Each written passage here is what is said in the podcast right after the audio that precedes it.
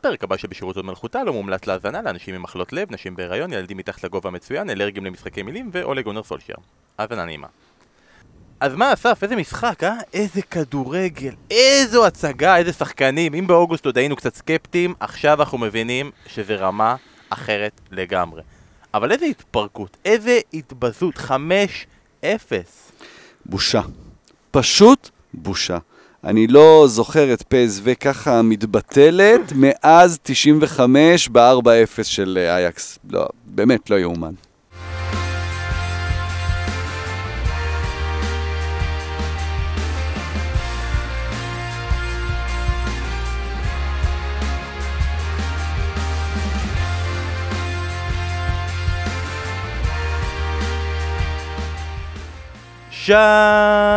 שלום וברוכים הבאים לבשירות עוד מלכותה, פודקאסט הפרמייר ליג של ישראל. אנחנו כאן בפרק 171 לסכם את כל מה שקרה בליגה הטובה בעולם וכל מה שקרה, ואנחנו כאן כדי לסכם דבר אחד, מרכזי מאוד שקרה, וכל דבר אחר שקרה מסביב לדבר המרכזי שקרה.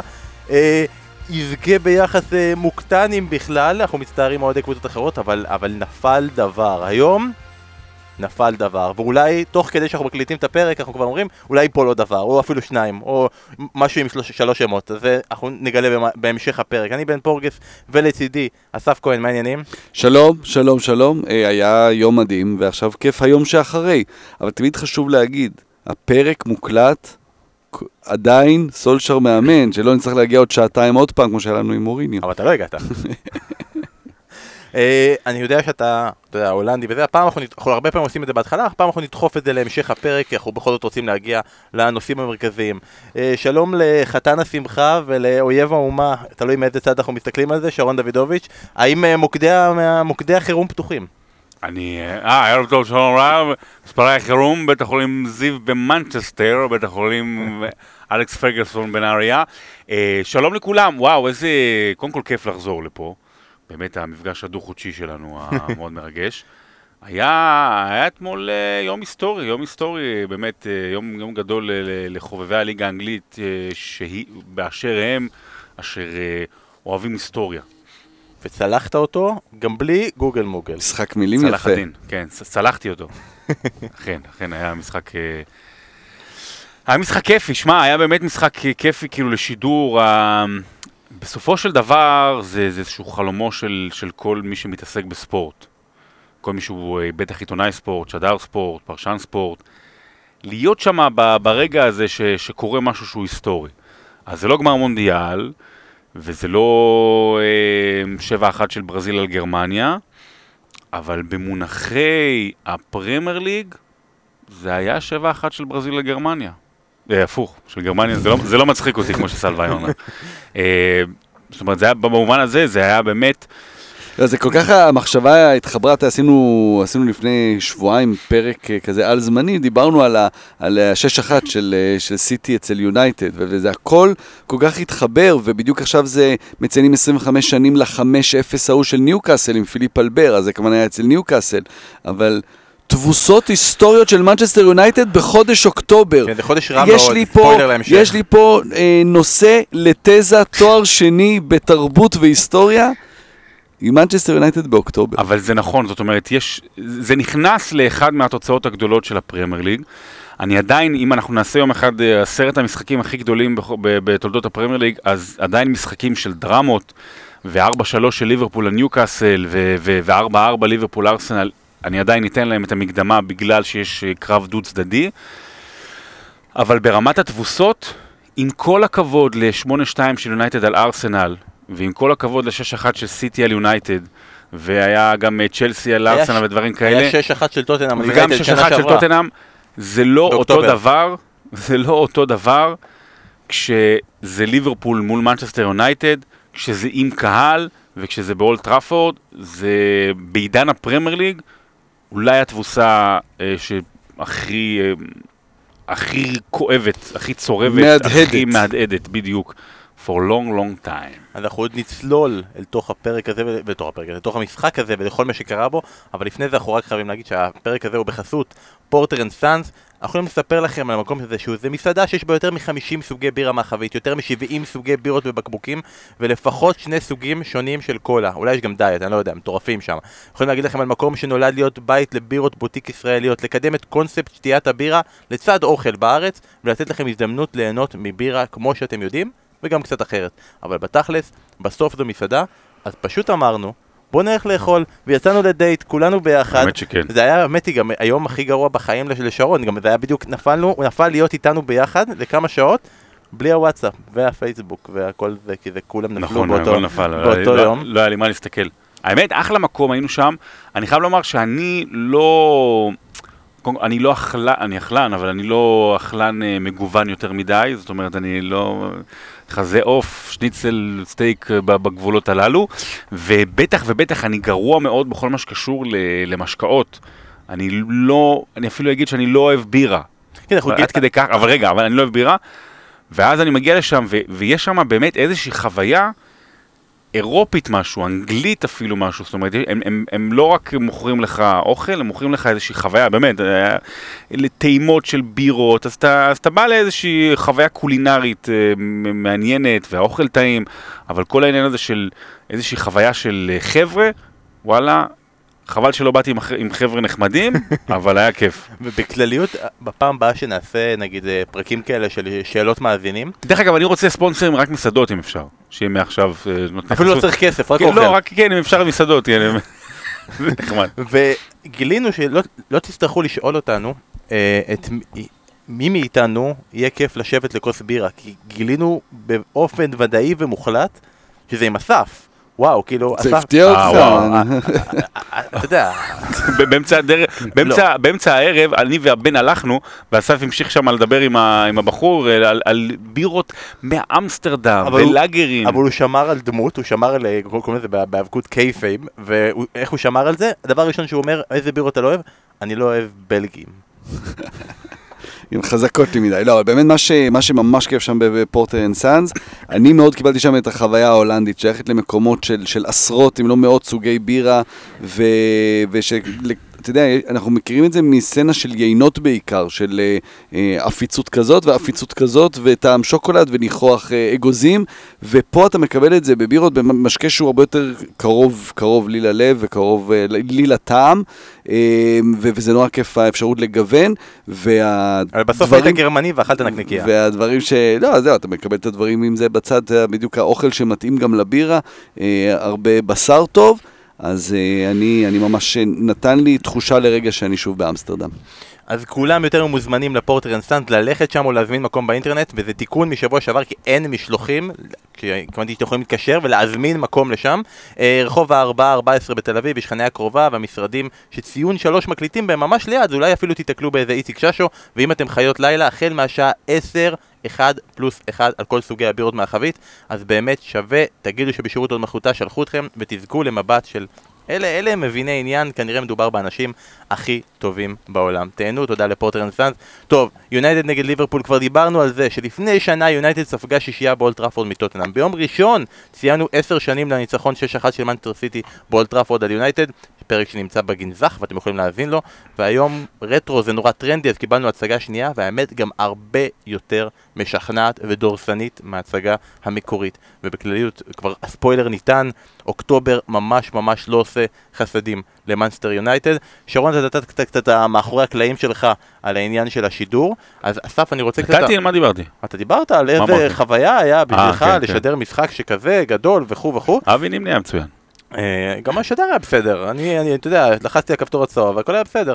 אה, אבל אה, אסף, שבמקביל עשה את הליגה ההולנדית, הוא בכלל התרכז בפלייליסט שהיה לפני, ה, לפני, לפני המשחק, אז בוא נשמע רגע, כמו, כמו, תוכנית רדיו, בוא נעשה הפוגה לשיר.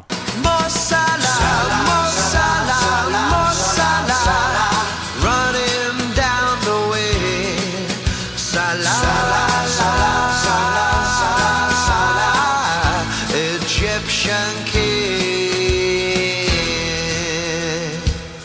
אתה ישבת לך, הקשבת לשירים שמושמעים באולטראפורד לפני המשחק, ומשהו מאוד הפריע לך. בוא, בוא, בוא ניקח את זה קצת יותר רחב. אנחנו חיים בעידן של, אה, של מומחים לכל מיני דברים. אתה יודע, ליברפול מביאה מומחה להוצאות חוץ, ובטח בתזונה, ובכושר גופני, ובפיזיותרפיה. בכל תחום יש מומחים, ובטח ככל שיש יותר כסף בעניין, אז משקיעים בזה גם יותר. בכדורגל הולנדי יש מומחים. ו...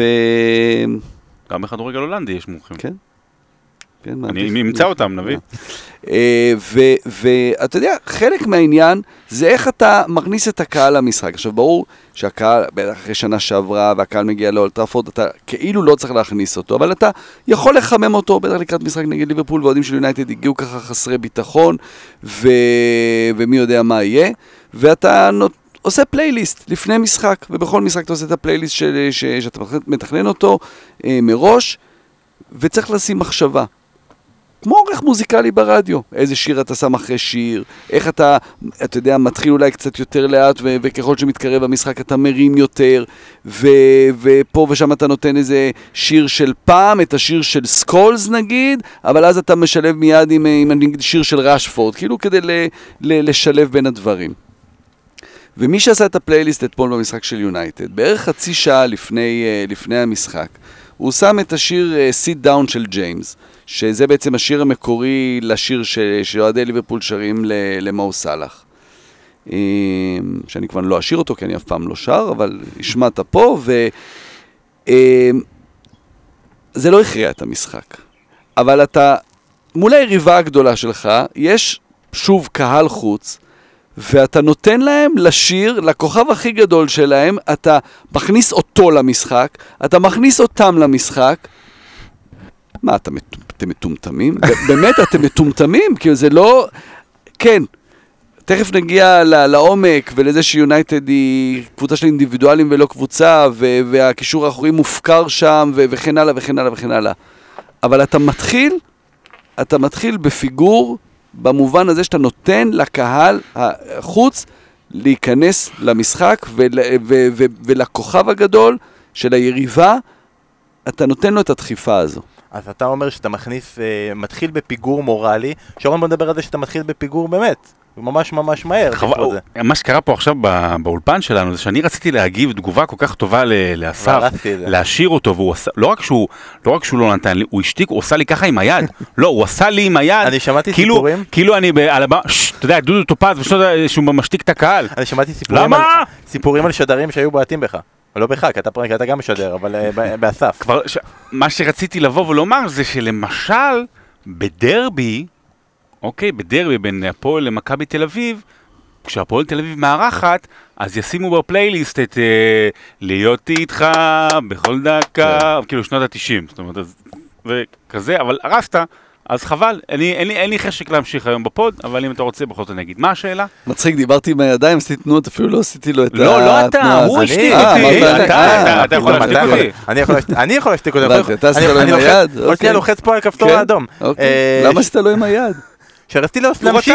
רציתי להוביל. הקפדתי פה על. המילה אם. כן, אוקיי. שרון, כן, דבר ראשון אתה בחור נחמד. נו, שידרת נהדר. תודה. ריככתי אותך מספיק. יפה. יופי. פתיחת המשחק, הוא בדיוק דיבר על התמיכה המורלית שזה נתן אה, לליברפול. באמת, ראינו פתיחת משחק, הפתיחה, השער הכי מהיר של ליברפול כובשת באולטראפורד נגד מנסטר יונייטד, ואני רוצה באמת להתחיל בכיוון ליברפולי ולא בכיוון סולישרי, כי אני רוצה לגנוב זמן עד שהוא יפוטר. אה, אה, אז בוא נתחיל בכיוון הזה, בוא נדבר על התצוגה הזו של ליברפול ועל הפתיחת משחק וכל המחצית הראשונה הזו של ליברפול. תראה, זה, זה, זה, זה, זה ניצחון טקטי קטונתי קטונתי אפילו מ, מ, מלדבר על מישהו כמו יורגן קלופ. השער הראשון, נכון, היו, היו שם, אנחנו נדבר תכף על יונייטד ועל טעויות, ו, ובאמת, זה, השער הראשון היה כל כך מביך מבחינת ההגנה של יונייטד, שלינדלוף לא היה ברור איפה הוא נמצא, ואז פירמינו הלך בכלל, ומגווייר יצא עם פירמינו בערך לאזור אה, חצי המגרש, ואז לוק שו נשאר שם מאחור לבד. אז הטעות היא של מגווייר, הטעות היא של לוק שו ששבר את הנבדל, ואז פתאום סאלח מוצא את עצמו כאילו שלושה אנשים לבד ו- ו- וגול. אבל 13 מסירות הובילו עוד מוונדייק ואליסון מהר לגול הראשון. 12 מסירות הובילו לגול השני, אמ- בזמן השידור אמרתי ריקוד המכונה, כי, כי היה שם מסירה ועקב, ועוד מסירה, עוד מסירה, ונכון שהמסירה האחרונה בסופו של דבר לאלכסנדר ארנולד לפני הבישול לז'וטה, הגיעה עם, אה, עם, עם, עם טעות שם, הם נכנסו אחד בשני כמו הגול המפורסם של קקה, עם אה, פטריס אברה ואיינסה שהם נכנסים, אבל בלי שמישהו יעשה להם בכלל משהו, אז שניים שם נכנסו אחד בשני. אז נכון, יש פה הרבה טעויות של יונייטד, אבל הלחץ הגבוה הזה, מה שקלופ, זה היה הלחץ הכי גבוה שאני ראיתי מליברפול, והכי יעיל, ויונייטד נחנקה תחת הלחץ הזה, והיא נתקעה שמה, ואתה רואה את דחיה שוב ושוב, נותן את המסירות הקצרות למגווייר ולינדלו ושואו, ואתה, אתה, אתה, בלי לראות, אתה מרגיש את הרגליים רועדות. ושוב עוד כדור הולך החוצה, ועוד כדור סתמי הולך לשום מקום, ועוד, אה, וכל המאבקי 50-50, עזבו טקטיקה, כל המאבקי 50-50 היו של ליברפול. ויונייטד לא שיחקה רע בהתקפה, תכף נגיע ליונייטד, היא שיחקה טוב בהתקפה. והייתה יכולה לעלות גם ל-1-0 עם שער של ברונו, ואתה אומר לעצמך, רגע, הייתה עולה ל-1-0 ואיך המשחק היה נראה, זה היה נגמר 5-1. אוקיי, זה היה נראה נגמר 5-1, כי היה שם השלישייה הזאת, קודם כל נבי קייטה השתפר מאוד בעונה הזו, גם מבחינה התקפית, וראינו אותו מנה... לפני חמישה ימים הוא הוחלף במחצית, מקצועית, נגד אתלטיקו מדריד, נבי קייטה. החליפו הוא עשה טעות. עשה טעות, הוא החליף אותו מקצועית, איתו. מחזיר אותו להרכב. מדהים, הוא היה מעולה, ההתאוששות. הגנתית והתקפית.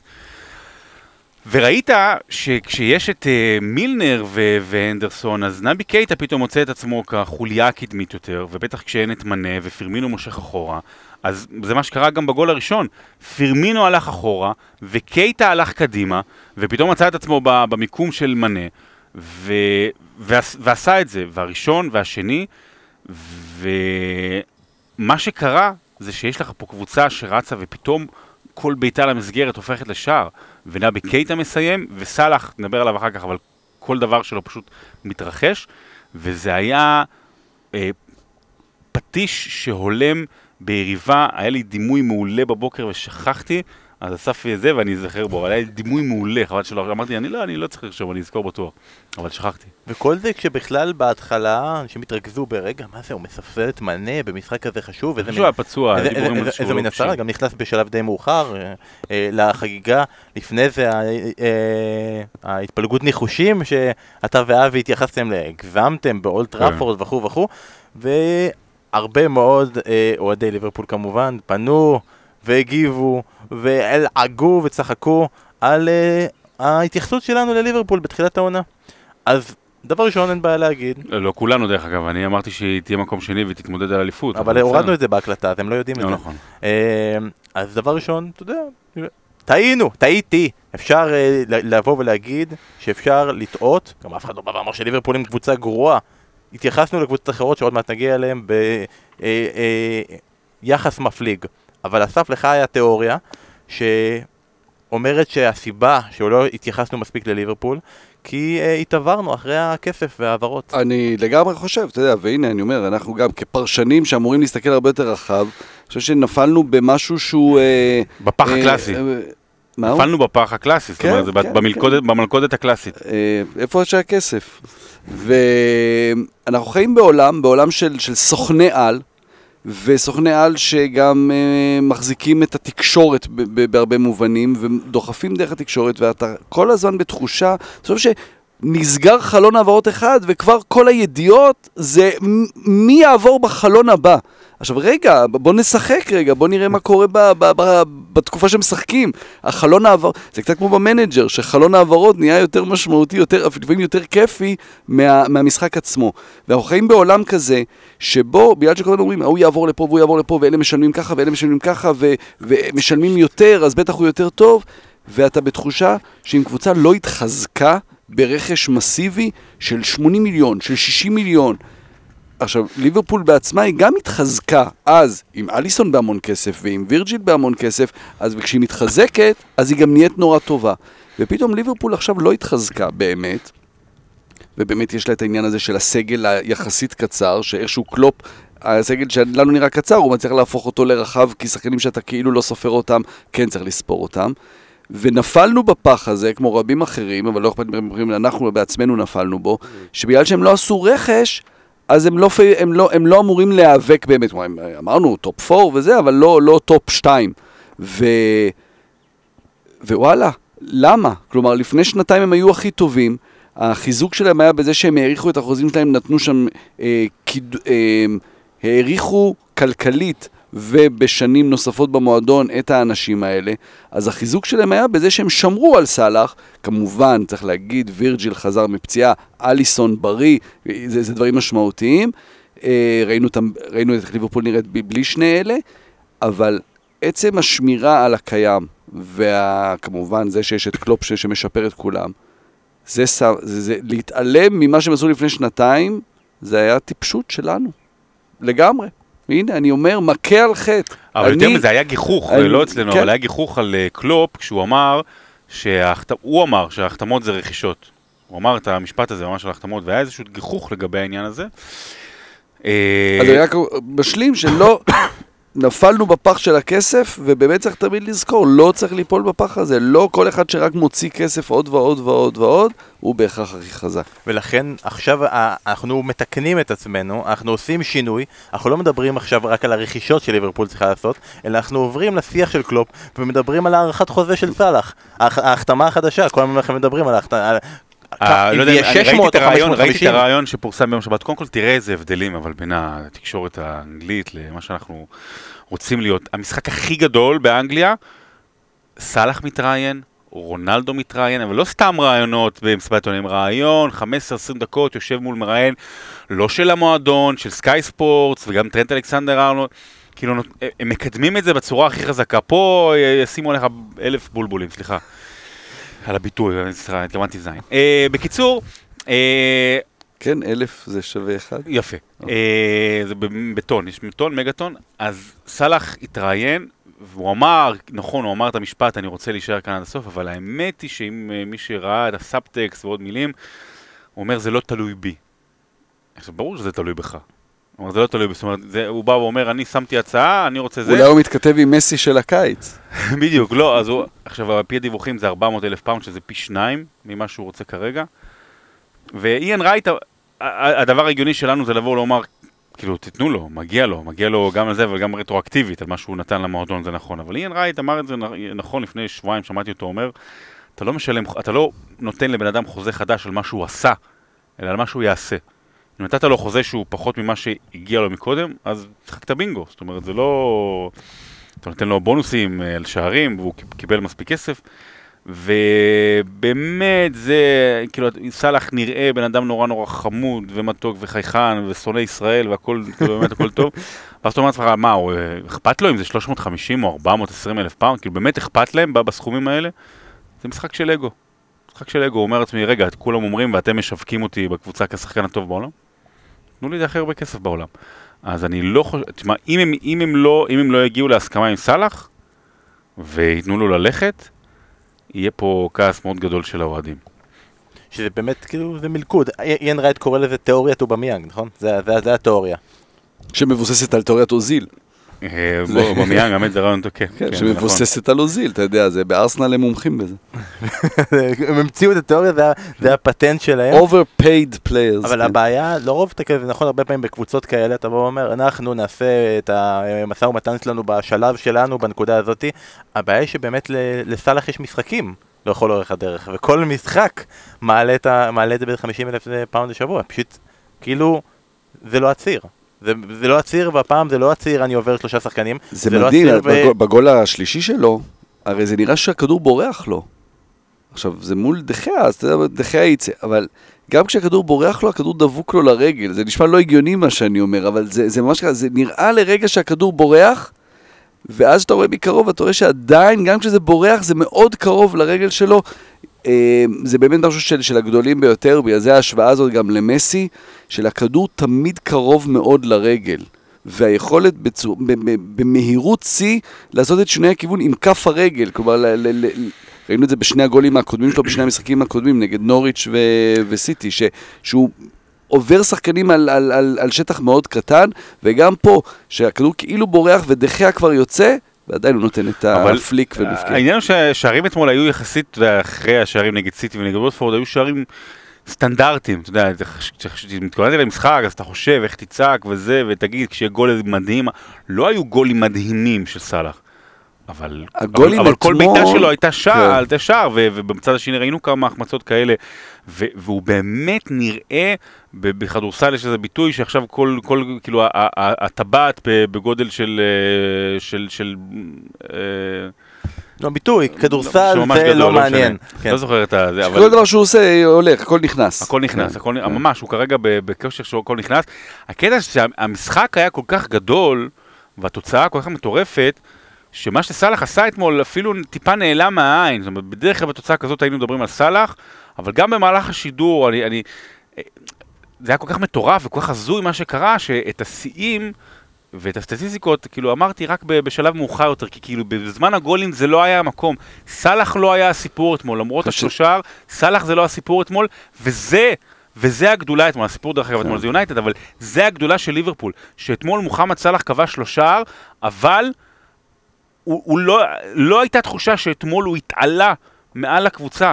פירמינו היה מדהים. זאת אומרת, הוא עשה, הוא עשה את דברי ה- הכניסות פנימה, הוא, הוא, עשה, הוא בלבל שם את ההגנה של יונייטד באופן מטורף. קייטה, אולי המשחק הכי טוב שלו במדי ליברפול, עד, עד שהוא נפצע ו, ופוגבה ניסה לרצוח אותו. זאת אומרת, עם, הס, עם, מתוך סכין, בתוך, ה, בתוך הלב. אה, אליסון היו לו עצירות גדולות, ונ- קונאטה, משחק שני שלו בהרכב, ו- וזה היה, זה, הייתה, זה היה באמת משחק חריג ב- ב- ברמת ההתעלות של אה, ליברפול. כש, כשכדורגל חוזר, קודם דיברנו על הקטע של הכסף וכמה שהוא משפיע, כשכדורגל חוזר לזה שאתה מתעסק רק בכדורגל ולא למספרים מסביב, אז אתה יודע שבאמת הכדורגל ניצח, וזה מה שהיה אתמול. באמת המשחק עצמו, הכדורגל עצמו, הוא מה שהיה הגדול ביותר בו, ושרון פה עשה רשימת שמות ו- וקרדיטים, ובוא נוסיף רגע את קלופ, שתכף אנחנו נ, אולי אה, נעמיק בקלופ כשנדבר על סולשר ועל ההבדל בין, בין ביניהם, כי תכף נדבר על יונייטד, אבל, אה, וקלופ כבר עשה אתה יודע, הקריירה שלו, כבר ברור שהוא, שהוא אחד הגדולים, ויש כבר את, ה- את הצ'מפיונס, ויש את האליפות כמובן מעל הכל, אבל כמו האומנים הכי גדולים, יש את היצירות אומנות היחידאיות שהן הן מעל הכל. כלומר, כשאתה מדבר על הביטלס, אתה מדבר על כל הרפרטואר, אבל אתה תעמוד ו- ו- ותעצור רגע ב-Yesterday, כי זה כאילו הדבר הכי גדול. אה, או... או ג'ון לנון, אז ת- תעזור ב-Imagine. ואן גוך, אז אפשר עכשיו לעשות, אה, לדבר שעות על, על, על, על, אה, על כל הדברים שהוא עשה, אבל אתה יודע, בחמניות זה משהו מיוחד. ופה יש משחק אחד שהוא כזה. שיקחו אותו. שמעבר לאליפות, הרי אליפות וצ'מפיונס וכל הדברים שהוא שינה שם, הם דברים שייכנסו למורשת. אבל צריך נקודות ספציפיות. זה והמשחק, מקום המחצית, שני. המחצית הראשונה, מקום שני, זה נכנס. אחרי אה, המחצית הש... המשחק בליברפול ברצלונה. כן, זאת כן. אומרת, ב- ב- בעידן אה, יורגן קלוב בליברפול, המשחק אתמול הוא נקודת הוא ציון. let it be, לא yesterday. הוא, אה, הוא, אה, הוא אה, Don't look back in anger, ולא אה, Wonderwall, אוקיי? זאת אומרת, שהאוהדים האמיתיים של אוייזס הרבה יותר אוהבים, סליחה, אבל אה, כאילו לקהל הרחב, אתה יודע, ניצחו את ברצלונה וזה, אז, אה, אז אה, הוא Wonderwall. אז אני באמת חושב. ש... אני חושב ש... אמרנו, הסיפור הוא המשחק, לא המספרים. ניתן את המספרים האלה ונגיד שבאמת העונה, ליברפול, במשחקי חוץ, עוד לא היה משחק חוץ אחד שהיא לא כבשה בו שלושה שערים ומעלה. ותחשבו איזה קבוצות. תשעה, הם ברצף של תשעה משחקים רצופים בכל המסגרות עם שלושה שערים ומעלה במשחקי חוץ. עכשיו, זה משחקי חוץ ביונייטד, מעורר אתלטיקו פלצות. מדריד, מילאן, כאילו זה מטורף, כאילו, מדהים, כמעט. אייקס. אה, וסאלח עבר, זהו, עבר אה, אה, דרוגבה, עבר גם את דארן בנט, כאילו, בוא בוא, עם כל הכבוד לדרוגבה, הוא עבר גם גם... את דארן בנט? עבר את דארן. בנט, בקצב הזה אין סיבה שהוא לא יעבור את סטיבן ג'רד עם 120 שערים כבר העונה. ואני אגיד משהו יותר מזה. תראה, ב- בעילה של המועדון, הוא... הוא לא. אוקיי. הוא לא. לא? הוא שחקן כן. יותר גדול מג'רד עזוב. עזוב עם שחקן יותר גדול, שאתה אומר, אתה מדבר על לא. העילה אוי, ברור זה בוא. נעשה מזה פרק פעם אחרת, כי זה פה נכנסים פה עניינים של גזענות והכרה של, אה, של משהו אחר, נראה לי שניתן לזה את תגיד לי הכבוד. פעם אחת שסטיבן ג'רד אה, עשה תנועה, או או אמר משהו לאוהדי מכבי תל אביב ובלומפילד. לא קרה אפילו פעם אחת, שאני זוכר. רק אני אגיד למאזינים, אם נבדוק אה, אחד-אחד כמה שחקנים גדולים וקטנים לא אוהבים אותנו בישראל, אני חושב שלא נוכל לעשות אף כתבה על אף אחד, כאילו על בערך 80% מהשחקנים. צריך לזכור גם שזה בחירה דורית, העניין הזה, כי אתה יודע, יש אנשים בגיל מסוים, אתה תגיד להם, ואז הם יגידו לך דלגליש, ויש כאלה שיגידו לך בדור מסוים רובי פאולר, ורגש בבחירות כאלה, אה, מי כמונו יודע, לא, לא, אבל, אה, אבל, ואז, הוא לא, משפיע אבל אז פה. באים אנחנו, שמנסים להיות ניטרלים, ולא מתוך המועדון, וצריך אה, לברור. אז לא, ג'רארד יותר גדול בגלל צ'מפיונס וזה, ובמה שהוא מסמל, אבל מי, מי, מי, מי עשה, מי, מי, מי שחקן פרמייר ליג יותר גדול בליברפול? אין ספק יפה, שסאלח. אמרתי דלגליש, או שאתה אומר פרמייר ליג, סבבה. הצביעו והשפיעו. אה, אגב, דלגליש, זה- היה עשר שניות הכי רגע, טובות. הנה, הנה, הכי טובות. הרגע... לא, אתם אבל- קופצים, איפה עכשיו- line-up? איפה? עכשיו אני מתעורר, רגע, עכשיו אני איזה מתעורר. עשר שניות זה אתמול- היה, יואו. כדי להבין למה הכדורגל האנגלי הוא הכי טוב בעולם, צריך להבין את הטלוויזיה האנגלית. ואמרתי את זה אתמול גם לאבי בתחילת השידור. סליחה. הטיזר, מה שנקרא, שהם עשו, בפתיח, הדקה וחצי הראשונות, שני אוהדים. שני האוהדים שהולכים, לא, אתה יודע, לא דוגמנים ולא דוגמניות ולא איזה משהו, לא, גם לא בטוח שהם לא אוהדים, סתם אנשים כאילו סטנדרטים מהרחוב, כמוני, כמוך. אחד הולך פה, אחד הולך שם, וה, והביטויים והכל, ואיך הם פותחים את השידור, ואיך זה נפתח ממעוף הציפור. ואז מגיע, אני חושב שזה היה איזה דקה אחרי הגול השלישי, אם אני לא טועה, דקה אחרי הגול השלישי, ומגיע רגע טלוויזיוני שהוא הוא מהגדולים בתולדות הפרמייר ליג, לא פחות. שהתוצאה היא 3-0 ואתה מרגיש רחש בחש מטורף ביציעים, כי אתה מבין שאוהדי ליברפול בטירוף, ואוהדי יונייטד לא מבינים מה נפל עליהם, ואז המצלמה עוברת לאלכס פרגוסון, ורואים שהוא טיפה חמצמץ, ובדיוק בשנייה שהיא עוברת לאלכס פרגוסון, הוא עושה פרצוף ממש, אתה יודע, מעוות, שלא ראו את הפרצוף הזה בערך מה, מאז הקמת הפרמייר ליג. ועבור אוהדי ליברפול, זה הייתה אתמול סגירת מעגל. זה ניצחון יותר גדול זה לא מה-5-0. מש... זה לא... זה... זה... זה... נ- אתה צוחק, אבל זה נכון. עבור אוהדי ליברפול, הפרצוף אתמול של אלכס פרגוסון, כי אלכס פרגוסון הוא, הוא הסיוט הכי גדול שלהם. האיש שאמר שהמטרה שלו זה להוריד אותה מכס, מהכס, זה, זה, את זה, זה. זה, זה כל כך מושלם, זה לא מישהו אחר, אין פה מטאפורה, הוא אמר, עכשיו, עכשיו, זו הייתה הנקבה המושלמת. ליברפול עדיין לא עברה את יונייטד, ואת מה שפרגוסון עשה עם יונייטד, גם יורגן קלופ לא יצליח לעשות, גם אם יתנו לו עוד 20 שנה, הנה אני חותם על זה, ועוד ועוד דברים, זאת אומרת, אתה לא, זה, הנקמה היא לא, זה לא עין בעין. אבל זה הייתה אתמול סגירת מעגל אמיתית של ליברפול על כל השנים של הסבל. בכל עידן פרגוסון, רק פעם אחת ליברפול הייתה מעל יונייטד בטבלה. עכשיו היא הולכת להיות פעם רביעית בשמונה שנים, ושנייה אחרי זה, שנייה אחרי זה, אומר הבמאי, תן לי מצלמה 17 למצלמה 3, רואים את קני דלגליש. ובאותה שנייה קני דלגליש, הסמל הכי גדול, זה הסמל הכי גדול של ליברפול אי פעם כשחקן, כמנג'ר, היה ברגעים גדולים וברגעים עצובים, נותן חיוך אדיר עם, ה- זה עם? השיניים הסקוטיות שלו, וחיוך- ו- ועברת מהתוגה ל... אתה יודע, אם הייתי עורך את זה בכתבה, הייתי צריך ממש להתאמץ כדי שזה יהיה בדיוק על הפריים, ונעבוד על זה עכשיו חצי שעה, אני והעורך. והוא עשה את זה בלייב, וזה הטלוויזיה, וזה הגדולה של הכדורגל האנגלי, כי הם בעשר שניות, לא צריך לראות את המשחק, לא צריך לשמוע את השידור, לא צריך לראות את השערים. תן לי עשר שניות של זה, הבנת את כל מה שהיה אתמול. אגב, אתם יכולים להיכנס לעמוד שלנו בטוויטר ולראות בדיוק את העשר שניות האלה בשביל שלא תפספסו, אבל גם תראו את המשחק ותשמעו את השידור, היה גם שידור נהדר. ובכל זאת, עוד לא הגענו לסולשיאר, כי עדיין אני מרפרש פה, אבל אני רוצה רגע לחזור מה שאמרתי קודם. סאלח, לאיפה הוא מתקדם, מתקדם, מתקדם, מתקדם, כרגע משתווה במקום שלו אה, לפול סקולס במקום ה-26, ואני בכוונה אומר שהוא משתווה לפול סקולס במקום ה-26, כי שרון, אתה שלחת לנו קודם קטע של פול סקולס, פול סקולס, פול סקולס, אחרי הניצחון 3-2 על אטלנטה, כל האולפן, לפי דעתי זה, זה ב-BT, כולם אה, נהנים ומבסוטים וחוגגים את הניצחון ואת הקאמבק ואת החזרה, אני הייתי ממש מבואס, כי אני הייתי גמור מעייפות, רציתי ללכת לישון, אבל אי אפשר היה לעשות את זה, אבל יונייטד הצליחה לחזור 3-2, אני, פעם, סליחה, אני הייתי מאוד מרוצה, כי העלו אותי ברדיו ב, באותו, באותו יום, ואז יש להם את הפינה של הווינר שעושים, ומהמרים על משחקים. והמשחק הראשון שהימרנו עליו זה היה על אטלנטה מנצ'סטר יונייטד, ואמרתי להם בלי למצמץ בכלל, זה יונייטד קל, אני אפילו לא, לא מתלבט פה, כי רונלדו בא להציל את סולשר, ואתה יודע, ויצא לי... עזוב את השני המשחקים האחרים שהימרנו שלא פגעתי, אבל ויצא לי בול. לא מדברים יותר על הימורים פה, זה לא, זה לא עובד לי בעניין הזה. הקיצור, אה, 3-2 על אטלנטה, כולם חוגגים, ופול סקולס בא ופשוט מוריד את כולם לקרקע, וחוזה ביום רביעי, זה היה- במדויק, את מה שיקרה ביום ראשון. הוא היה העומד בשער, נכון? שזה הביטוי, הוא כן. הוא היה... נביא זעם. נביא הזעם. זה מה שפול סקולס נתן את אחד מרגעי הפר- ירמיהו הנביא, הג'ינג'י. נתן את אחד מרגעי הפרשנות הכי גדולים שאני ראיתי הרבה זמן, כי באמת הכי קל והכי נכון היה לבוא ולומר, ווואו, וה...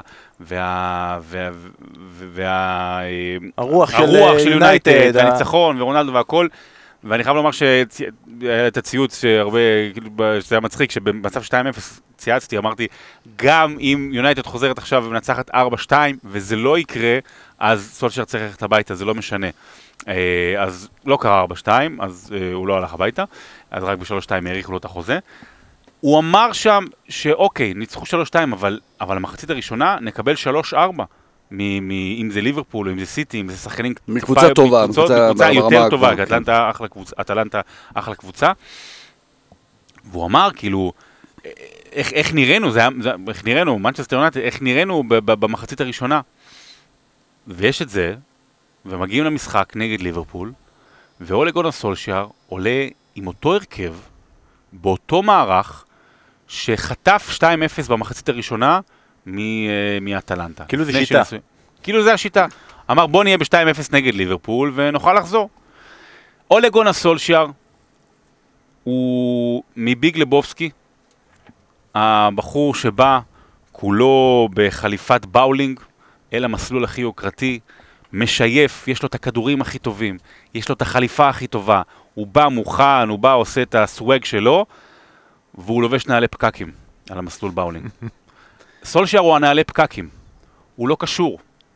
ב, אתה יודע, אני, אני, אני, אתה, אנחנו דיברנו על השידור על ההתחלה, ואז אני אומר לעצמי, איך אני אעשה את השידור? יונייטד נגד ליברפול, אה, 20 אליפויות מול 19 אליפויות, סאלח מול רונלדו, קלופ מול סולשייר? זאת אומרת, זה, איך, איך אני מרים? איך, איך אני לא עובד על הקהל שאני מרים, כאילו, אומר קלופ נגד סולשייר? מה, מה פה ה... זה לבוא עם נעלי פקקים למסלול באולינג. או עם נעלי באולינג למגרש כדורגל. לבוא הוא עם לא סכין קשור- לדו-קרב אקדוחנים, אחד בדיוק. המשפטים הגדולים מהסרט הוא- המופלא, סיפור מרוב הוא הברונסקי. לא קשור למעמד הזה. הוא אדם נורא נחמד, נחמץ לי הלב דרך אגב, אתמול ההליכה שלו, היה שם נראה אדם משלים, הוא נחמץ עם הלב, הוא, הוא, הוא הלך שם, הוא הסתכל על הדשא, הוא- היו לו מבטים הצידה, ואז הוא מחא כפיים, ודרך אגב, להוריד, להסיר את הכובע בפני אוהדי אולט טראפורד, גם אלה שהלכו מותר להם, וזה גם המחאה הלגיטימית, וגם אלה שנשארו ומחאו כפיים כל העשר דקות האחרונות, זה היה באמת, אה, הזכיר לי נורא את המשחק שפסו הפסידה 6-2, נגד ויטסה. כן. ו... ונתנו שם מחיאות כפיים, ועונה אחרי כן. זה זכו באליפות. נכון, היה, שם 2012, משהו, 13. היה שם משהו נורא נורא אה, מעורר השראה. אבל ראית בן אדם שכנראה dead man walking, זאת אומרת בן אדם שעושה את ההליכה האחרונה שלו, אה, בגרין מייל זה נקרא, כי הוא לא יכול להמשיך, הוא לא צריך להמשיך, לפתוח עם אותו הרכב פעם אחר פעם כמעט. הפרד ומקטומיני מול נבי קייטה, מילנר והנדרסון. זאת אומרת, מה, מה אתה עושה? פוגבה, מה, אתה שומר אותו כאילו שייכנס, שייכנס עצבני אחרי זה וינסה לרצוח אנשים? הוא לא נראה לך אדם שיוכל יותר לתרום, אתה סומך על ברונו שירד אחורה? פרד ומקטומיני, פרד היו לו כמה מסירות טובות. אני לא חושב שראיתי אותם בחלק ההגנתי, אני כאילו שידרתי את המשחק, ראיתי את המשחק, הם לא הורגשו, לא ראיתי כמעט אף מצב של מקטומיני או פרד. הם, הם, הם נפלו, הם נשברו. הלחץ הגבוה הזה שליברפול עשתה, הם לא היו שם כדי לעזור ללינדלוף ומגווייר לשבור את הלחץ הזה. ונכון, אין קשר אחורי טוב ב-world class למנצ'סטר יונייטד, וזה מה, מה שחסר, סבבה. אבל אולה גונאר סולשיאר, די, די, מספיק, מספיק עם, ה, עם העוול הזה שנעשה לו ולמנצ'סטר יונייטד. אני חייב להגיד שדיברת קודם על רגע טלוויזיוני גדול, ההשוואה הזאת, המעבר בין פרגוסון לבין דלגליש, עוד רגע גדול של החלטה אחרת, במקום קאטים, מחצית, 4-0, ואתה רוצה, בדיוק, גם היה כאילו 4-0 וש, ושריקה, ואתה רוצה להראות את כל הרגעים, את השמחה, את העצב, את הכך, לא. 30 או 40 שניות, אנחנו עם סולשייר, מלווים אותו לאורך כל הדרך, מצלמה שהולכת בוז. איתו, לאורך כל, ה- לשריקות בוז, והראש אה, כפוף, והוא מנחם את גרינווד, שאגב ישר אחרי זה הוא מחליף אותו, והצעדה שאם הוא היה יכול, ואם יונייטד יכולים, זו הייתה הצעדה האחרונה, אבל היה צריך לעשות עוד מחצית. ושרון מדבר פה גם על, ה, על הפקירות של המרכז. ג'ורדן הנדרסון, אתמול, היה השחקן שנגע הכי הרבה נגיעות לשחקן בכדור, העונה בפרמייר ליג, במשחק חוץ באולד טראפורד.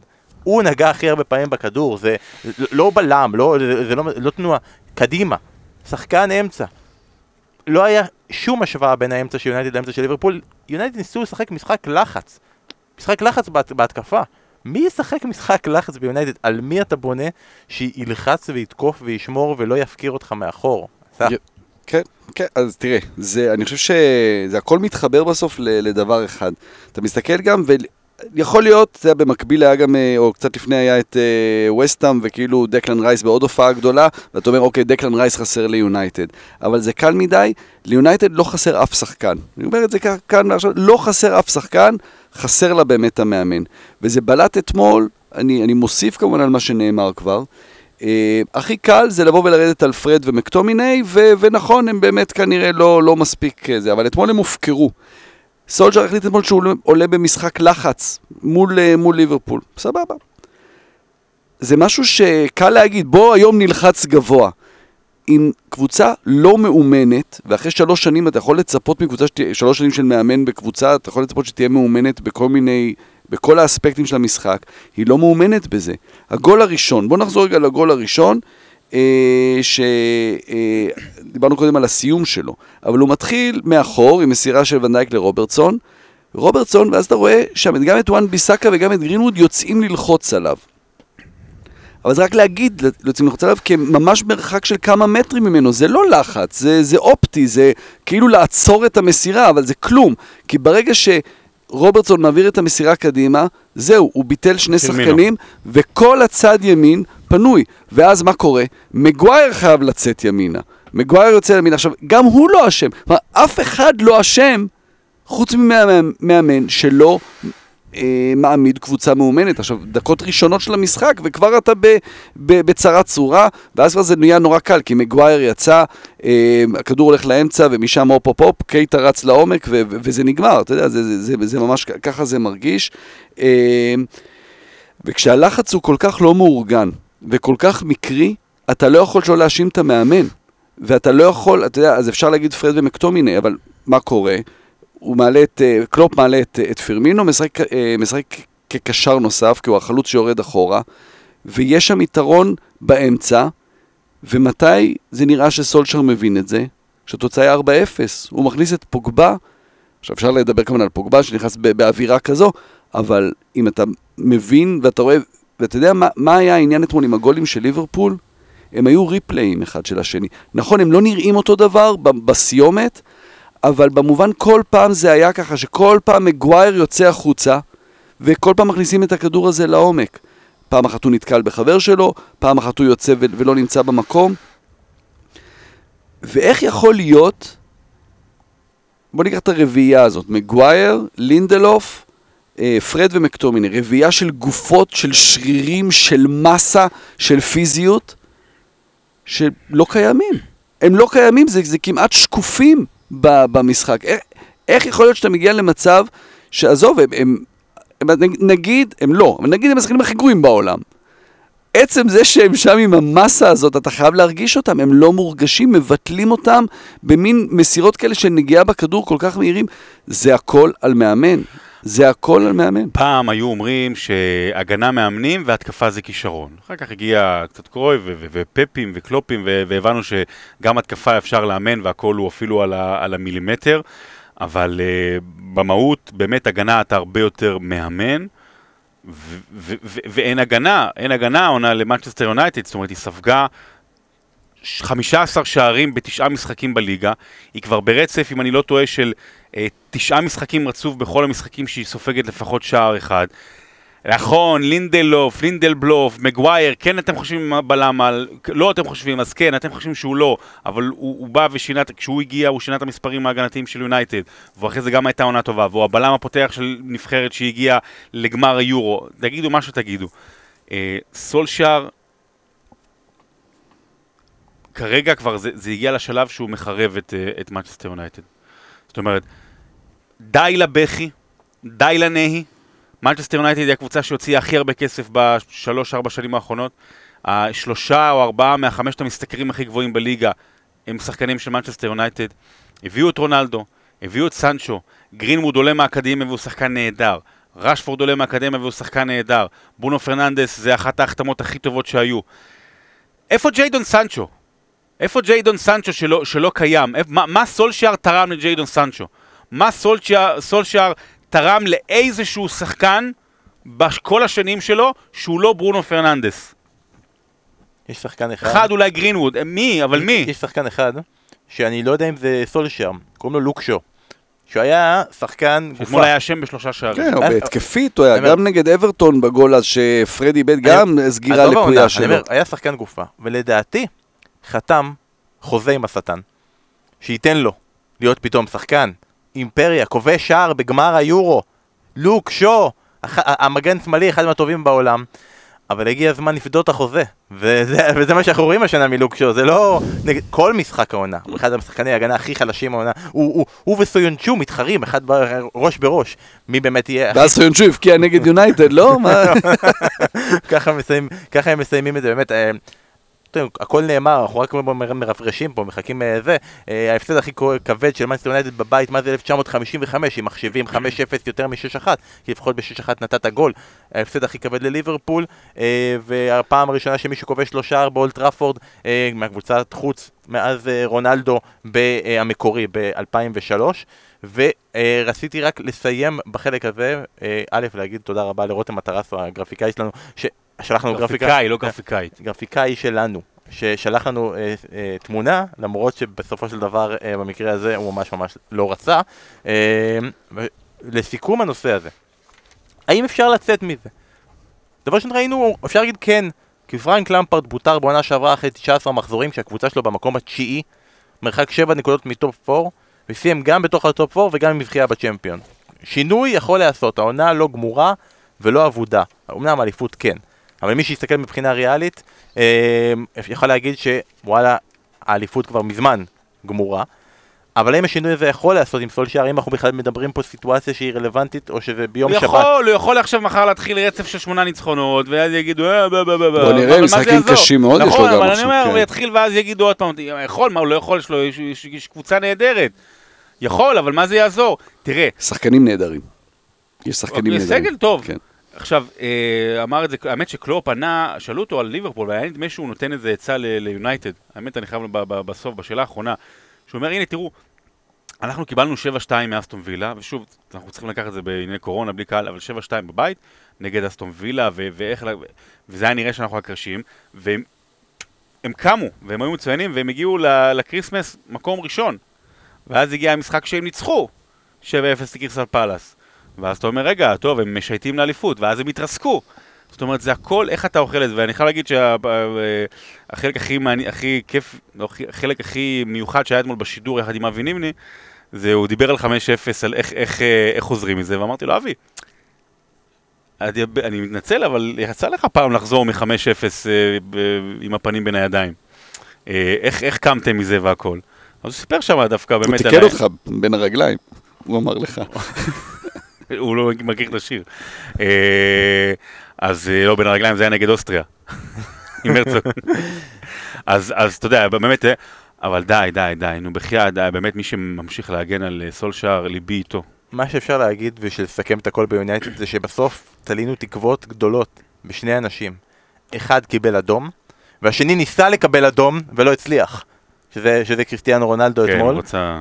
שניסה אה, גם, אתה אומר אה, פיגוע, אז גם ניסה אה, לפנצ'ר את הבטן של קרטיס ג'ונס. כן, לא- ואתה יודע מה, עזוב, זה לא אדום.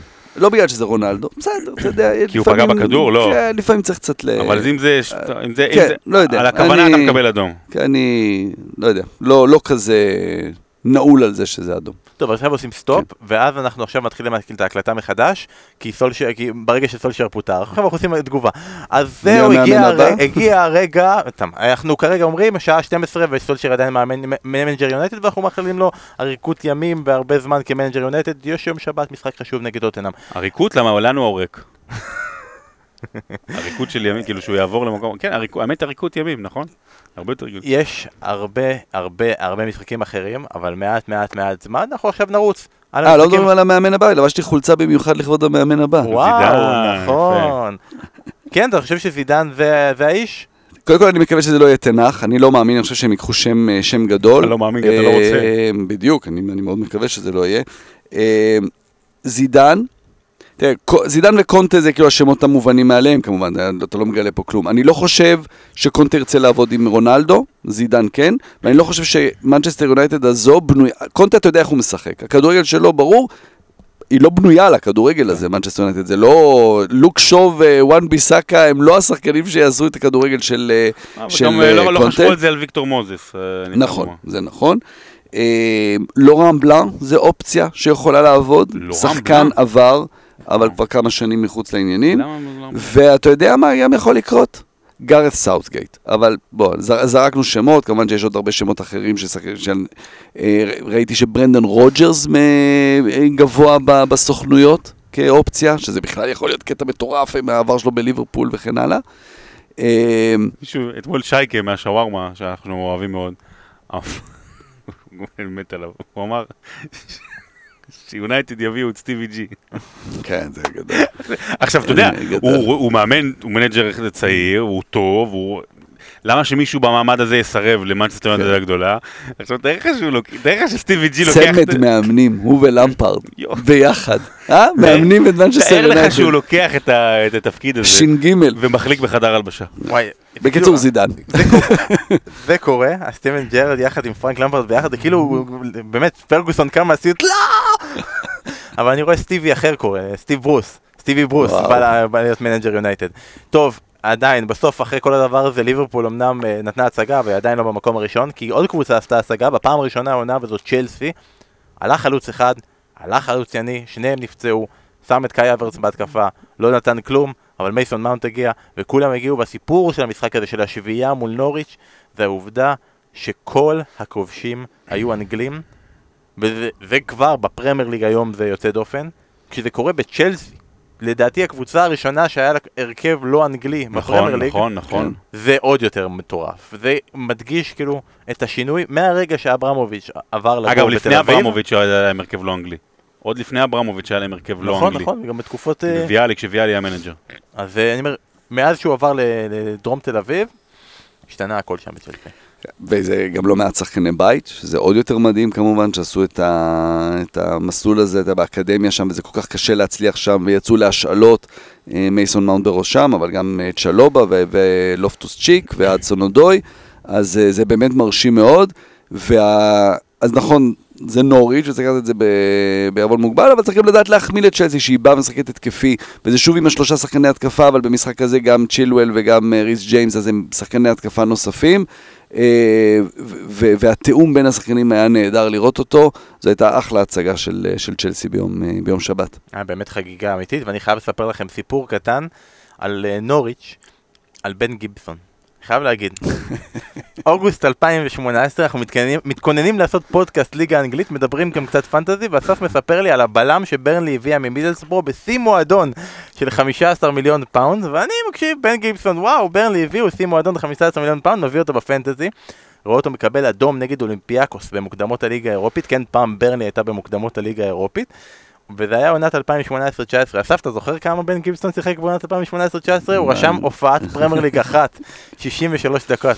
עונת 2019-2020, 0 דקות. מאז החלטתי שאני שונא את בן גיבסון. אני הייתי מוכן שיקראו לו בנג'מין. מזל שאתה שונא אותו ולא אותי. זה חלוק, חלוק הנושא. בנג'מין גיבסון אני קורא לו מעכשיו, כי הוא לא, לא ראוי, כמו בן ווייט, גם הוא הפך להיות כן. בנג'מין ווייט, אז הוא בנג'מין גיבסון, ולכן האדום היה הרגע השיא שלי במשחק, יותר מהשביעייה, יותר מהכל. אדום אה, שישי שלו בקריירה, משהו כזה. וואי. אבא שלו, סטיב גיבסון, הבעלים של מידלסבורו, אה, עשה קופה יפה על הבן שלו בכל המכירות האלה. אה, עוד קבוצה שנתנה הצגה ביום רגע, אני רוצה לדבר אבל על נוריץ', אפשר רק מילה להגיד על נוריץ'? כן. אה, נוריץ' זה קבוצה, שתי, שני דברים אני אגיד, זה קבוצה שחיה בחור שחור. היא כלואה. אתה זוכר את הסרט, כולם מדברים על משחקי, משחק הדיונון. הגרסה המוקדמת והיותר חכמה, אני לא ראיתי משחק הדיונון, אבל יותר כן, חכמה. זה הקיוב.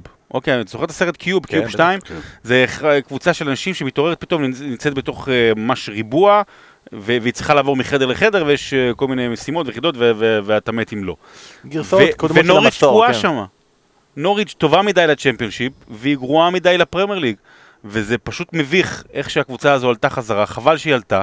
היא צריכה, יש את הקבוצות, קבוצות העל שמקימות את הסופר ליג, היא צריכה לקחת עוד כמה קבוצות בכדורגל האנגלי, איזה ווטפורד כאלה, ו- וגם כאלה, ו- וסוונזי, גם שלא יודע, ולהקים סופר ליג אנגלית. יש דיוויז'ן 1, צ'מפיונשיפ 1 כזה, אתה יודע, לעשות אה, עוד, עוד, אה, יש פורמולה 1, פורמולה 2, לשים ליגה באמצע, שיהיה להם איפה לשחק. כי אין להם איפה לשחק לנוריץ'. כן, זה תמיד גם המאבק, מה היא יותר, יותר טובה מדי לצ'מפיונשיפ, יותר גרועה מדי גם לפרמייר. וגם. ממש מתחרה על הנושא הזה. ואמרת שיש שני דברים, אז יש עוד אחד? כן, לא, שתיים, שניים, גם החור השחור גם וגם קיוב? הליגה. אה, גם קיוב וגם קיוב. 2. לא, וגם הליגה. אה, ביום שבת היה עוד קבוצה שנתנה הצגה מלבד צ'לסי, שזה מנסטר סיטי, שפגשה את אה, ברייטון במשחק חוץ. שסיטי, ברנרדו סילבה כבר התייחסנו ואמרנו, השחקן הכי חשוב לדעתי של סיטי העונה.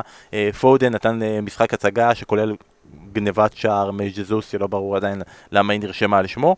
ואני רוצה, אסף, אם אתה רוצה להתייחס לברייטון, שמצד אחד זה לא הליגה שלה, זה לא הרמה, למרות המקום שלה בטבלה, שהיא בכל זאת באזור הטופ 4.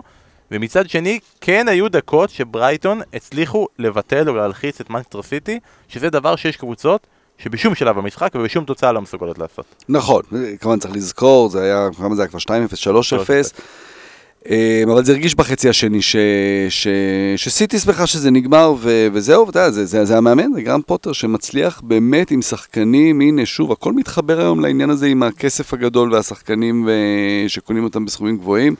אה, להעמיד קבוצה ש, שתענוג לצפות בה, ו, ו, וברייטון זה מהקבוצות האלה שכשאפשר לצפות במשחקים שלה, תעשו את זה, כי זה, זה אה, מבחינה טקטית כיף לראות אותם, ובעיקר לראות שחקנים פחות מוכרים, עושים דברים נהדרים מול שחקנים אה, גדולים מהם.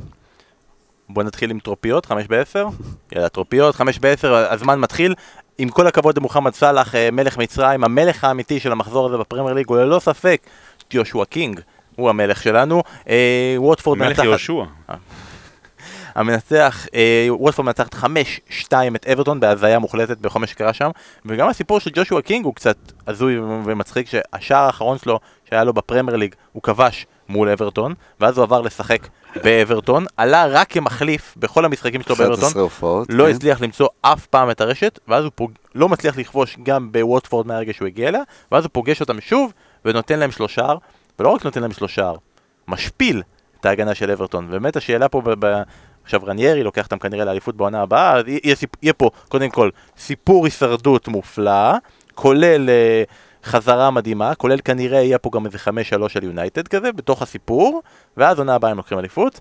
אז אה, אסף, ווטפורד זה הדבר המשוגע פה, או מה לעזאזל קרה לאברטון ב-15 דקות האחרונות? אה, קודם כל, אה, ג'ושוע קינג זה השלושער השני בהיסטוריה של ווטפורד בפרמייר ליג. חידה מי היה הקודם, אה, מעניין. זה נשאיר את זה פה לחבר'ה. אה, שלושה הראשונים. השני בפרמייר ליג של? של ווטפורד, מי השלושה הראשון? כן. אז אה, זה נשאיר כחידה בינתיים. גיפטון נול וויליאמס. אה, טו, איזה כן? שם יפה, אבל לא. לא, לא. הוא העלה אותם אז בזמנו עם אהבתי את רוזנטל. השם. אה, אה, אבל למה לא אמרת רוזנטל? כי הוא לא שיחק בפתיח.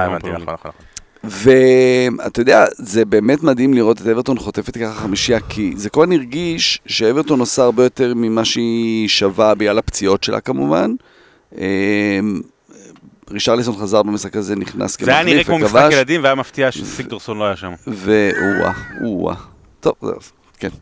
סיימנו, תמשיך. אמ, אפשר היא- להתעלות על זה. האמת היא שזה מחזור שני ברציפות שכאילו קבוצה נותנת קאמבק מטורף בעשר דקות האחרונות של המשחק וזה, אז יש מה לראות עשר דקות האחרונות בפרמייר ליג. אה, שרון, אתמול אתה רגע לפני ההצגה הכי טובה בעיר, אתה עשית הצגה ראשונה כן. של וסטאם נגד אה, טוטנאם, שטוטנאם הלכה, כמעט עשתה שיא מדהים, כמעט כמו גמר ליגת האלופות, שהיא מנצחת שלושה משחקים, מפסידה שלושה משחקים ואז מנצחת שלושה משחקים, אבל כמו בליגת האלופות, בכל, כמו בכל שידרתי רגע, את טוטנאם גם ביום חמישי עם ההרכב השני שלה מול ויטסה, וגם את ההרכב הראשון מול זאת הבעיה וסטהאם. שלהם. וקיין שיחק, וסון שיחק, ואולי עם לוקאס מורה, ובסך הכל די הרכב מלא, אני לא חושב שהיה מישהו חסר. שעמום, ממש, אתה יודע, קיין לא דומה, עזוב שהוא לא דומה לעצמו מבחינת אה, איך שהוא מנצל את המצבים, או... פתאום אתה לא רואה אותו כמעט הולך אחורה. אתה לא רואה אותו כמעט הולך אחורה, אתה לא, אתה לא, אתה לא רואה אותו אה, מייצר את המצבים כמו שהוא עשה בעונה שעברה, שכל כך התלהבנו שהוא הפך להיות קווין דה בריינה. אה, נורא נורא מתסכל מבחינת טוטנאם, ונכון, מבחינת האחוזים וה, וההזדמנויות, אה, טוטנאם כאילו הייתה עדיפה על ווסטהאם, אבל ווסטהאם הייתה טובה יותר, לדעתי, לכל אורך המשחק, וקיין, לא מבין את זה, אני לא, אני לא מבין, לא יודע, אולי אני לא כל כך מתמצא, קיין שמר על אנטוניו. זאת אומרת, נכון, היה. שם, בקרן של, של אנטוניו, נכון, היה, לוקאס מורה זה היה גבוה מדי, הוא לא יכול היה להגיע לכדור, ואז סקיפ, הוא, הוא ברח והוא הוא, בעצם פספס, בוא נגיד שהטעות העיקרית, אבל נכון שקיין הכי גבוה, אבל לא, לא, לא השחקן הגנה מספר אחת שלך אמור לשמור על, אה, על, על, על, זהו, על אני- החלוץ המרכזי אבל השני. זהו, דווקא במצבים נייחים, אצל ווסטהאם, אה, יש שחקנים יותר מסוכנים. נכון, אז נכון. כאילו, שולחים נכון, את הבלמים נכון. לשמור את מסכים אה, ואת זה- זו הבלמים. תשובה טובה.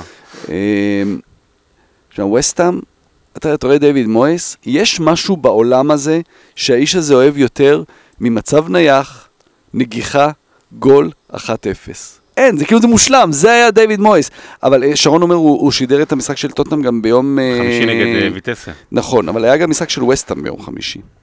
וווסטאם ביום חמישי ניצחה את גנק 3-0 קליל, שני הגולים הראשונים, נייחים, קרסואל מרים, נגיחות פנימה. אני זוכר שבחגיגה עברנו בשני, היה קודם את ה-1-0, בשני עברנו למצב הנייח, ואני זוכר, אמרתי למוטי ולשלומי, אמרתי להם, אה, טוב, קרסואל ליד הכדור נייח, נגיחה גול. נגיח, הרמה, אני חושב, אוג- אה, הזה, אני לא זוכר, כן. נגח פנימה וכבש.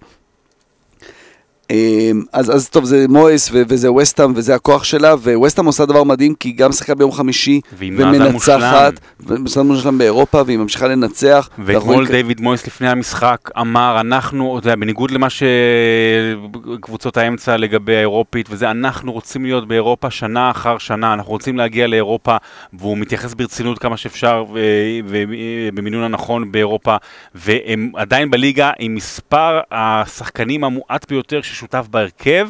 ומצליחים להיות מקום רביעי בליגה, ועם מאזן מושלם באירופה, ומתייחסים לזה ברצינות, להוריד את הכובע בפני מה שהמועדון הזה עושה בשנתיים האחרונות. והדבר הכי יפה בליגה היום, מעבר ללראות את סאלח, זה לראות את החגיגות של אנטוניו אחרי שערים.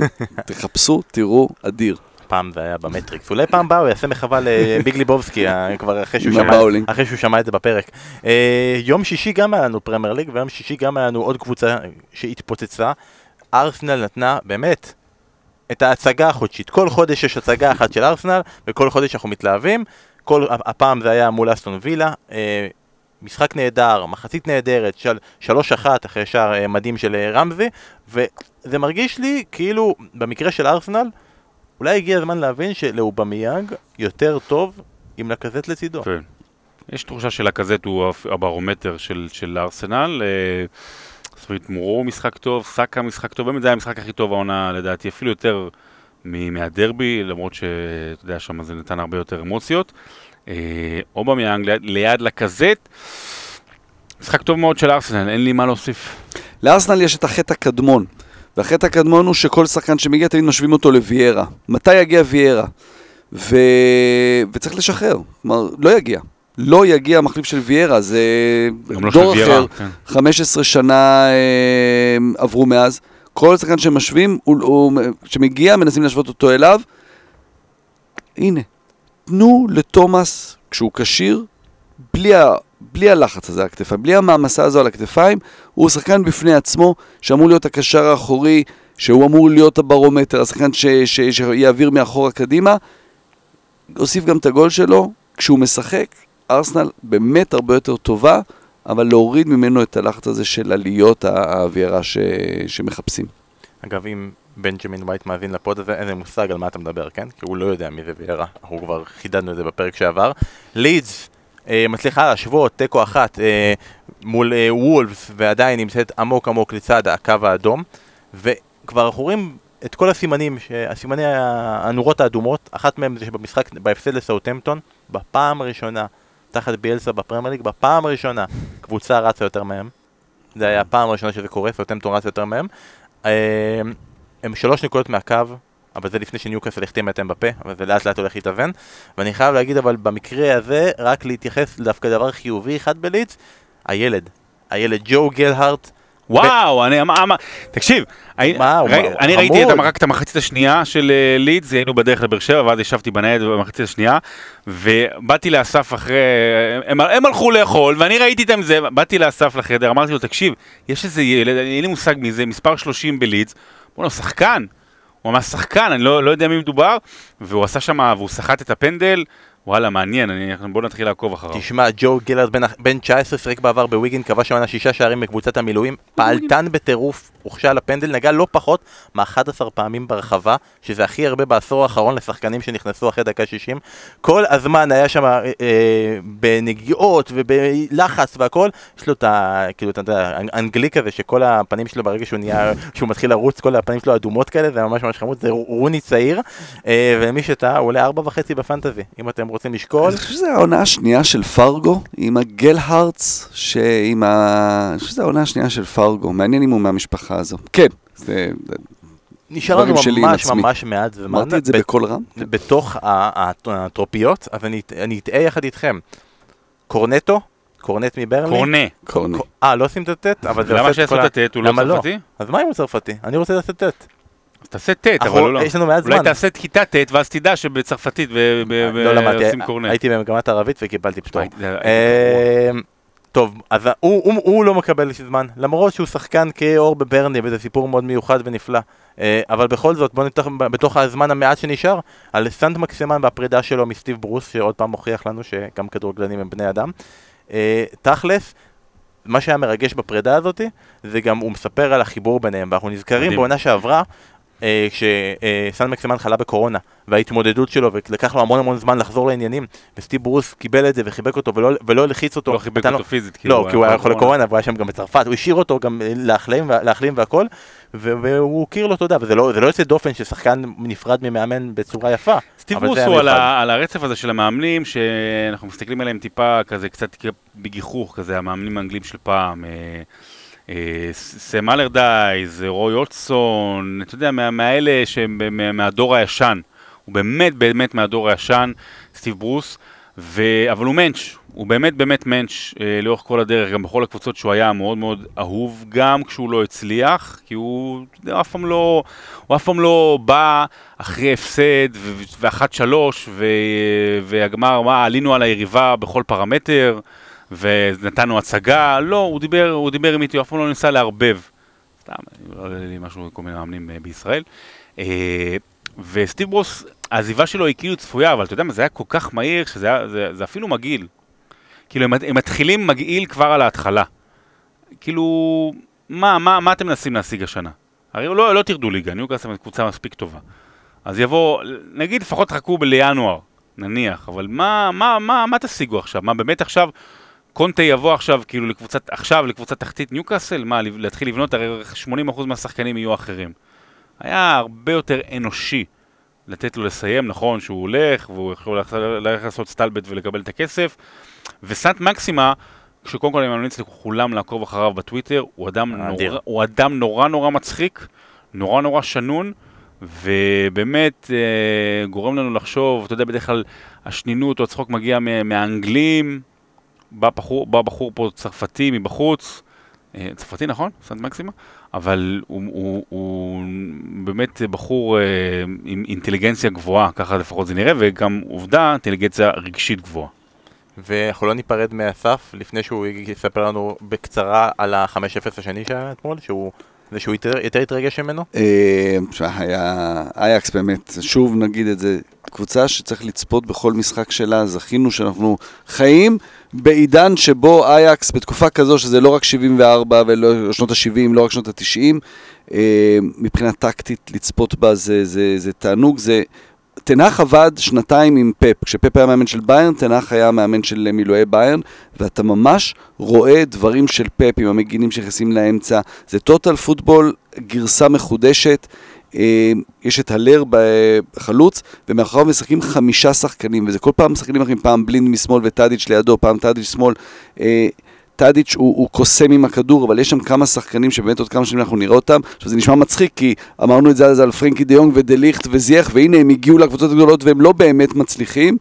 אה, אז גם שם, כמו שאנחנו מדברים אצל ליברפול ואצל סיטי, המאמן זה באמת מעל הכל, וזה מאמן ברמה הגבוהה ביותר, ומדהים שהוא עדיין באייקס.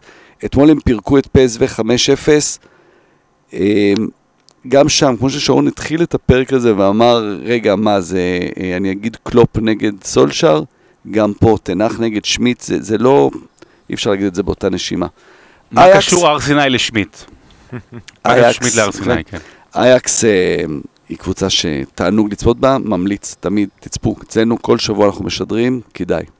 תנח הזכיר ישר את המנג'רים, את המועמדים ליונייטד, וזה באמת מזכיר לי שבהקשר הזה של ניוקאסל, הם פיטרו את ברוס, אבל עכשיו יש בעיה, כי כל שם שבעצם מועמד להגיע לניוקאסל, בעצם מחכה לרגע שסולשייר יפוטר בשביל לקבל את הקריאה ממאסטר יונייטד, אז אה, יש שם מאבק בין לאמן את מנצ'סטר יונייטד ללאמן את אה, אמבפה בניוקאסל, אז אנחנו נראה מה יקרה שמה, אה, ואנחנו נסיים עם זה ש... אם יש אוהדי מנצ'סטר יונייטד ששמעו אותנו היום. את כל הדרך הזאתי, אז עכשיו זה כאילו, עכשיו זה לקבור אותם סופית, עכשיו זה לגמור אותם, כי ממש מחר, יום רביעי, אנחנו מציינים 25 אה. שנה לאחד ממשחקי הפרמייר ליג הגדולים ביותר, לנו כישראלים שצופים בפרמייר ליג, ויש מצב שגם בכלליות. אה, אני רוצה לחזור איתכם ל-1996. מנצ'סטר יונייטד מגיעה למשחק הזה ב-26 באוקטובר 1996, אחרי שהיא הפסידה 5-0 לניוקאסל שבמקום הראשון. יונייטד במקום החמישי, פרגוסון זועם, מפגש מול סאוטהמפטון מהמקום ה-16 שניצחה רק שני משחקים בעשרה מחזורים, נראה כמו הדרך הטובה להחזיר את העניינים. וכמו תמיד, כשיונייטד מפסידה ומקבלת בראש מול, מול ישראלים, יש איזו נטייה בראי הזמן להתחיל לזלזל ולהגיד לא, אבל הם שיחקו עם המחליפים. זה לא היה יונייטד רצינית, הם היו מושקעים במשהו אחר באותו זמן, זה לא היה שחקנים, אז אני רק רוצה להגיד את ההרכב, ומשם נמשיך. שמייקל, פיל נוויל, דיוויד מיי, גארי פאליסטר, גארי נוויל, דיוויד בקאם, ניקי באט, ג'ורדי קרויף, רוי קין, פול סקולס ואריק קנטונה. זה, זה לא מרגיש לי כמו הרכב ספסל של מנצ'סטר יונייטד. אני אסכם את הסיפור הזה. כנראה אחד המשחקים הכי גדולים של אייל ברקוביץ' בקריירה, אם לא המשחק הגדול ביותר שלו. אה, אף אחד כאילו כישראלי לא זוכר את זה שאגיל אוסטנסטאד בעיקרון קבע שם שלושה. אף אחד לא זוכר מי זה אגיל אוסטנסטאד, אבל הוא קבע שם שלושה, ולא זוכר את זה שהפרמייר ליג לקחו לו את השלושה, ביטלו את השער השלישי שלו, נתנו אותו עצמי, אבל הוא לא הסכים, הוא כבר קיבל את הכדור, הוא לא הסכים להחזיר אותו, הוא לקח את הכדור יחד איתו, למרות שהוא לא כבש לו שער. 6-3, ואני רוצה לשאול אותך, שרון, בתור חובב אייל ברקוביץ' וחובב ישראלים, וחובב כדורגל אנגלי וחובב גדול נודע, האם המשחק הזה זה מה שקיבע עבורנו עוד לפני 1999 באוסטריה את המורשת של אייל ברקוביץ' למשך אה, כל התקופה שלו בפרמייר ליג, שתמיד יש את, עזוב את זה שהיה לו קריירה אדירה, תמיד יש מה להישען את המשחק הזה. צריך להבין את נקודת הזמן שבה זה התרחש. נקודת הזמן שבה התרחש זה היה, קודם כל, לא היו הרבה ישראלים שיצאו החוצה, ואם יצאו זה בודדים, ובאמת ל- לליגות החזקות, זה זה התחיל שם, רוזנטל התחיל, לפני זה גם היו כאלה שנסעו, אבל אף אחד לא באמת אה, תקע יתד יותר מדי. ו... אז קודם כל, אמצע שנות ה-90 זה, השל... זה העידן של העיתונות. וזה העידן שכל ישראלי, מה שנקרא, זה עידן המעורבות בשער. אם ישראלי מסר למישהו שמסר למישהו שמסר למישהו, אז הוא מקבל כותרת גדולה בעיתון, רק כדי להגיד שהוא היה מעורב בשער. ואייל ברג, אני באמת, אני, אני חושב שלא לא נשכח את זה, ו...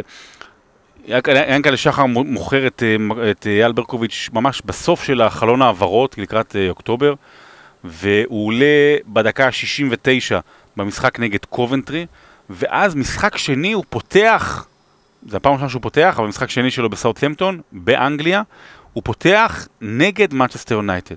ומנצ'סטר יונייטד של אז, זו הקבוצה אה, שמתחילה להיות באמת הכי אהודה בעולם ו- ובארץ, והכוח הזה של קנטונה ו- והשליטה והצעירים של 92 שעולים ו- וצומחים, וזו קבוצה שגם תזכה, בעונה- שזכתה בעונה באליפות לפני כן, והיא תזכה באליפות גם אחרי זה, בדאבל היא זכתה, בעונה שזו קבוצה שזכתה בדאבל, ומגיע אייל ברקוביץ', ואני חושב ש... אתה יודע, אתה- אוקיי, אתה זוכר שני שערים ושלושה בישולים, אבל עד לפני שנה מצאתי סרטון ביוטיוב שמישהו עשה, הכין, לא יודע, בא- באנגליה, את כל הקטעים של אייל ברקוביץ', הכל, אתמול. הכל, הכל, תשע דקות, תשע דקות. ושמתי את זה בזמנו, זה היה בשיא הקורונה, שמתי את זה בזמנו בפייסבוק, שהיה נראה לי יום הולדת לברקוביץ', ושם, יש לזה מיליון וחצי צפיות. וזה תשע דקות שכל מהלך הוא קסם. כאילו, השכינה נח, נחתה עליו. כל מהלך הוא עושה כאילו משהו וואו, וכל מהלך הוא מנצח, וכל מהלך רק לחשוב קדימה ואיך למסור, וכל מהלך זה איזה מסירה שאתה אומר היום דה בריינה ועל סאלח ודברים כאלה, ואני אומר את זה בגאווה, זה המשחק הכי גדול אי פעם של ישראלי באירופה. לא נעשה דירוגים מצד, פרק מיוחד. אפשר ישר פשוט זאת לקבוע. ועוד בפרק פשוט הבא. לקבוע. אז אה, זאת ועוד למשחקי מנצ'סטר יונייטד בחודש אוקטובר, אנחנו נחזור לכאן באוקטובר, למ- לשמחתם, אנחנו נעשה דירוג אבל, כי אנחנו חייבים להכניס את המשחק של גילי ורמוט אה, עם דה חראפסחאפ נגד אה, חרונינגן, אז נגד טאדיץ' אחת אחת. כן. אגב, המשחק נגד טוטנאם ביום שבת, זה, זה, עדיין אוקטובר, נכון? נכון? זה, זה, זה בעיה, אבל יש עדיין מה, איפה ליפול באוקטובר, גם שנה הבאה יש אוקטובר. בכלליות יש בעיה בנושא הזה, אה, אז אנחנו מסכמים מחזור באמת מדהים, מטורף. של פרמייר ליג, של הליגה הטובה בעולם, מסכמים אותו עם אולה גונר סולשר, ואנחנו לא יודעים איפה, איפה ניפגש במחזור העשירי.